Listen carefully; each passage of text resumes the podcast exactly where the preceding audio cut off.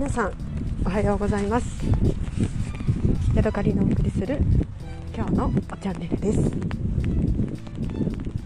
今私会社に向かって歩いているところなんですけれども、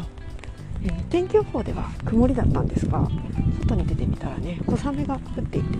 えー、慌てて、えー、傘を持って出かけました。ちょっとずつね歩いてると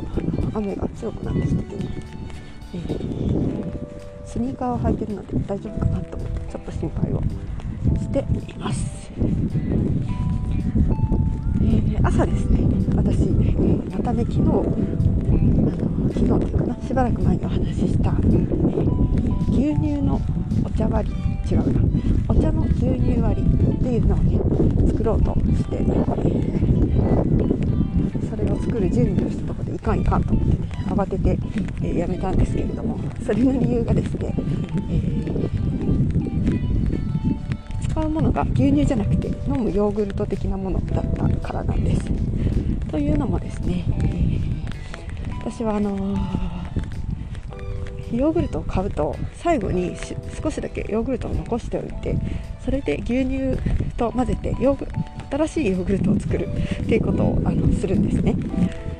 で今回あのコストコで買った大きなヨーグルトのギリシャヨーグルトの残りがあったのでそれを、えー、次の、えー、コストコで買った牛乳と混ぜてで新しくねヨーグルト。1リットルの牛乳でヨーグルトを作ろうと思ってねやったんですよ。そしたらねあのうまくいってるかと思ったのに起きてみ起きてみたらというか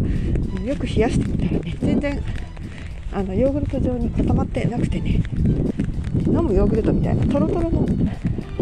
半製品みたいなやつができちゃったんですね。まあ味はそんなにあの何ていうのかな甘くない飲むヨーグルトみたいでトロトロなのでそれはそれであの楽しく飲んでいるんですけれども。さすがにねちょっとねヨーグルトとお茶を合わせるっていうのはねさすがに私も抵抗がありまして。で最初あのー、机の上に、えー、昨日の晩から放置してあったお茶とそれから、牛乳を合わせようと思いつつ手に取ったのが、えー、飲むヨーグルトだったのであいかんかんと思って、えー、今朝はお茶はそのまま飲んで。そして、えー、飲むヨーグルトも別のコップに出してそのまま飲むということをしました。でですねえーと、この手作りヨーグルトというかこの手作り貧乏ヨーグルトについてお話ししたいんですけれども私の、ね、母親がずっと昔からやっていたので、えー、私もなんとなくそうすることが当たり前たいな感じで、えー、このヨーグルトを作っています。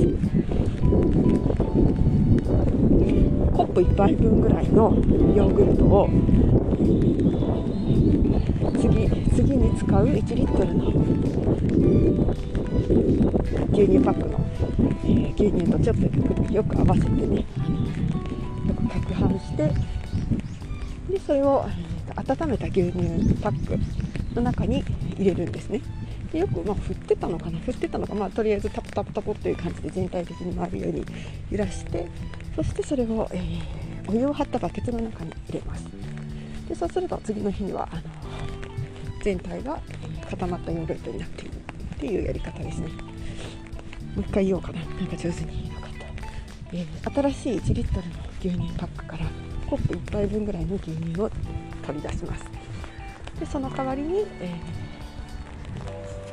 食べ最後食べ残っているヨーグルトを。食べ残しの最後のヨーグルトを、えー、コップ1杯分ぐらいを、えー新しい牛乳パックの中に入れてでそれをお湯の中で一晩温めて、えー、ヨーグルトを作るっていうそんな感じですね。すごくね小さい頃からあのお風呂の、えーと、お風呂場にバケツが置いてあってでその中で、ヨーグルトがぬくぬくしているっていうのを、すごく小さい頃からよく見ていたので、うん、私にとってはそれ自分でヨーグルトを作るっていうのはすごく馴染みのある行為です。ただ私もね、あの夫がヨーグルトとか牛乳とかを食べないので、えー、作ることがね本当にあの毎日作ってる毎日というかずっと常備してるわけではないので本当に半年に1回か2回作るか作らないかっていうようなそんな感じです。しかもね今回はちょっと失敗してしまったので、ね、残念だなっていう感じですね。はい。もしかしたら今ね失敗したコーヒーが1リットル分あるので飽きてきたらお茶と合わせて飲んでみるかもしれないですね。その時はまた感想をお話ししたいと思います。はい。